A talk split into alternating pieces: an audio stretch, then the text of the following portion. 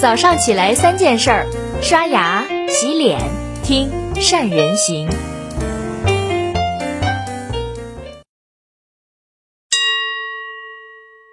大家好，我是善人。今天是我们善人行陪伴您的第一千六百九十五天。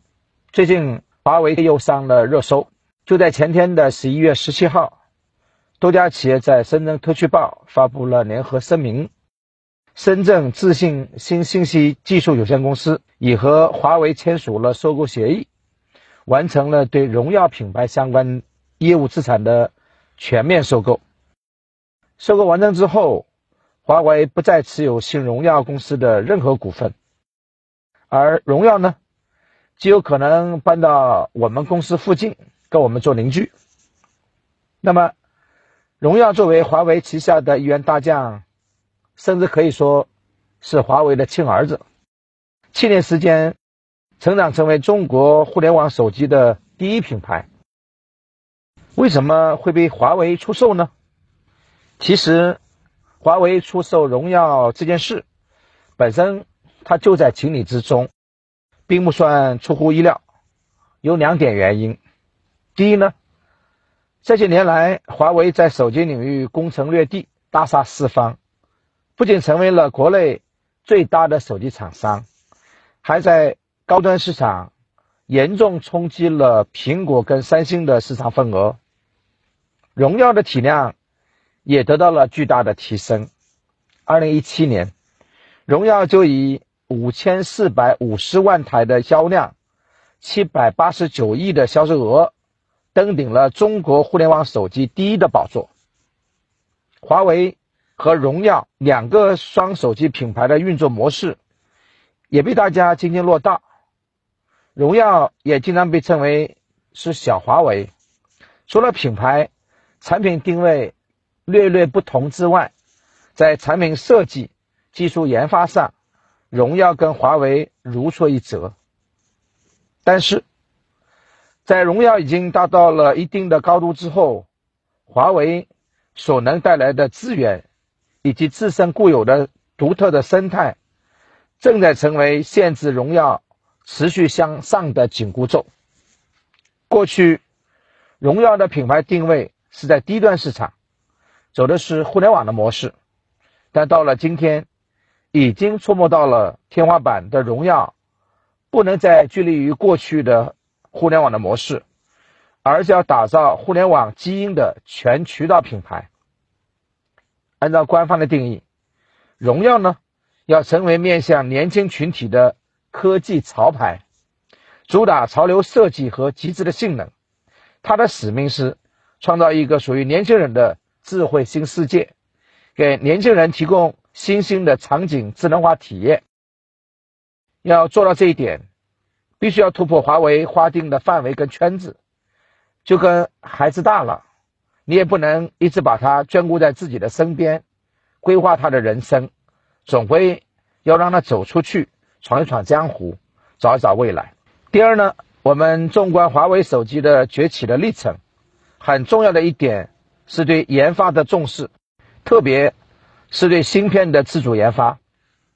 但是，今年的九月十五号，美国对华为的禁令，直接导致了台积电。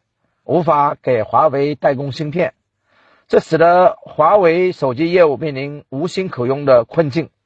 毕竟几千万的库存，对于一年消耗几亿颗芯片的华为来说，那只是提供了一个短暂的暂缓空间。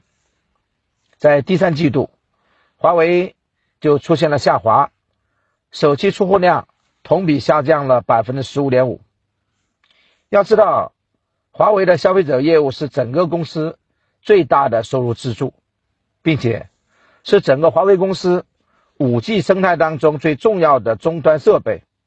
一旦在这儿出了问题，后果可想而知。所以，华为必须要自救，并且是不惜一切代价做减法的自救。比如说，出售荣耀，将具有核心研发能力的高端系列留下来。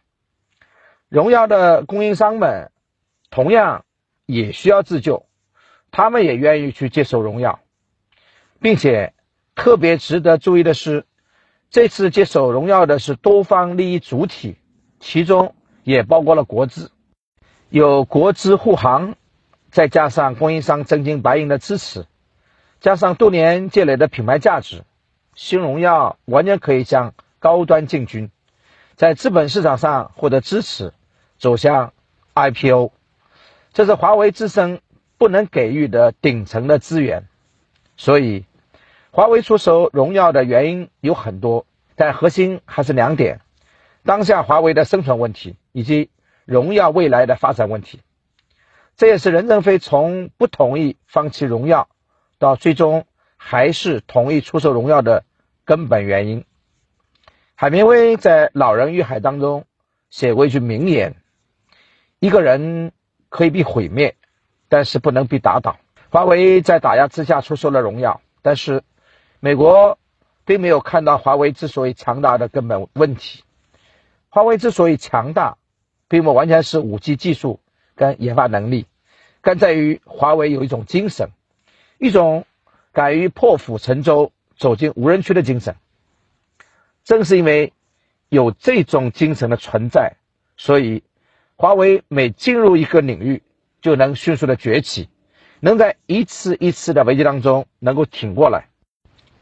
二零零二年，全球电讯市场进入了寒冬，华为的利润比上一年缩水了百分之五十八。为了获得现金流，华为想把发展状态良好的华为电器卖掉。当时，华为电器在中国的电竞领域属于领头羊的位置。任正非就说，华为必须集中所有能量跟对手竞争，必须转让或者剥离所有跟核心业务。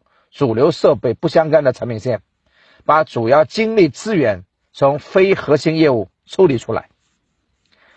发展良好，但是跟华为核心方向背离的华为电器，成为了被剥离的对象。正是这笔当时国内最大的交易，让华为获得了现金流，度过了那个艰难的时刻，让它起死回生。今天，华为再一次的遭遇危机。卖掉荣耀也是为了更好的活下去。虽然缺少芯片，华为的部分硬件无法继续的出货，但是华为已经找到了下一个方向。什么方向呢？华为的鸿蒙系统极有可能在下个月就能应用到智能手机上，而首批支持华为鸿蒙系统的家电已经上市。华为的目的很明显，随着物联网的爆发。万物互联成为了趋势，华为想要依靠鸿蒙系统，从软件上弯道超车，在物联网的时代去组建自己的生态，进行突围甚至反包围。而在 to C 端呢，没有了荣耀傍身，消费者业务会受到很大的影响。但是，华为是否已经找到了他们的第二个万亿市场？那就是汽车。在万物互联的物联网时代。新能源汽车乃至自动驾驶，都代表着汽车未来的发展方向。虽然任正非曾经说过自己不会造车，但是华为在五 G 上得天独厚的优势，技术上极强的研发能力，恰好汽车芯片又不需要最先进的工艺，汽车产业极有可能成为华为要设计和突破的领域。在最近举办的二零二零。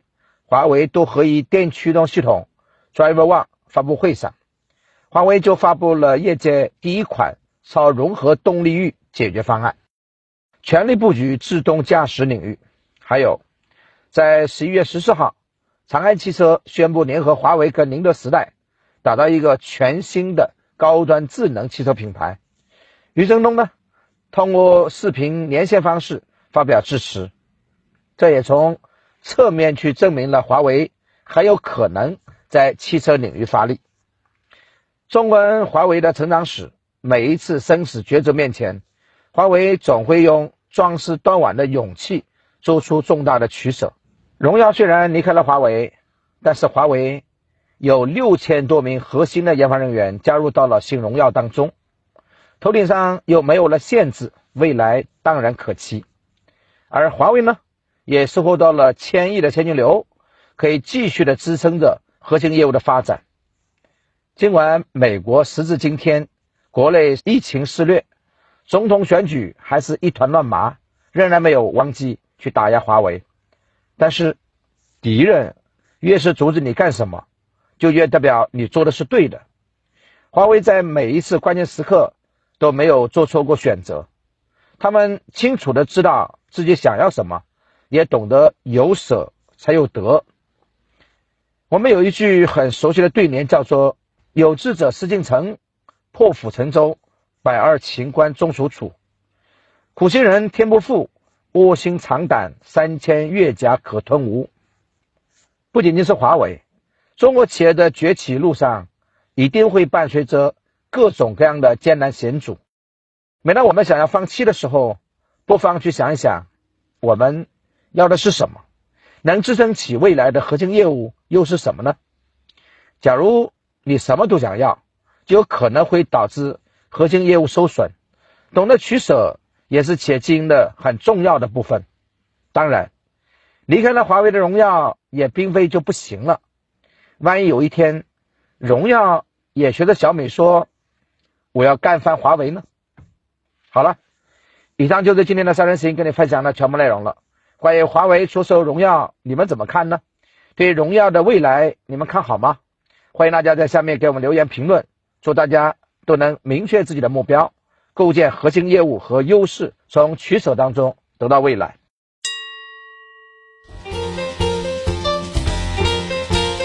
关注善人行微信公众号，每天早上六点三十分，咱们不听不散。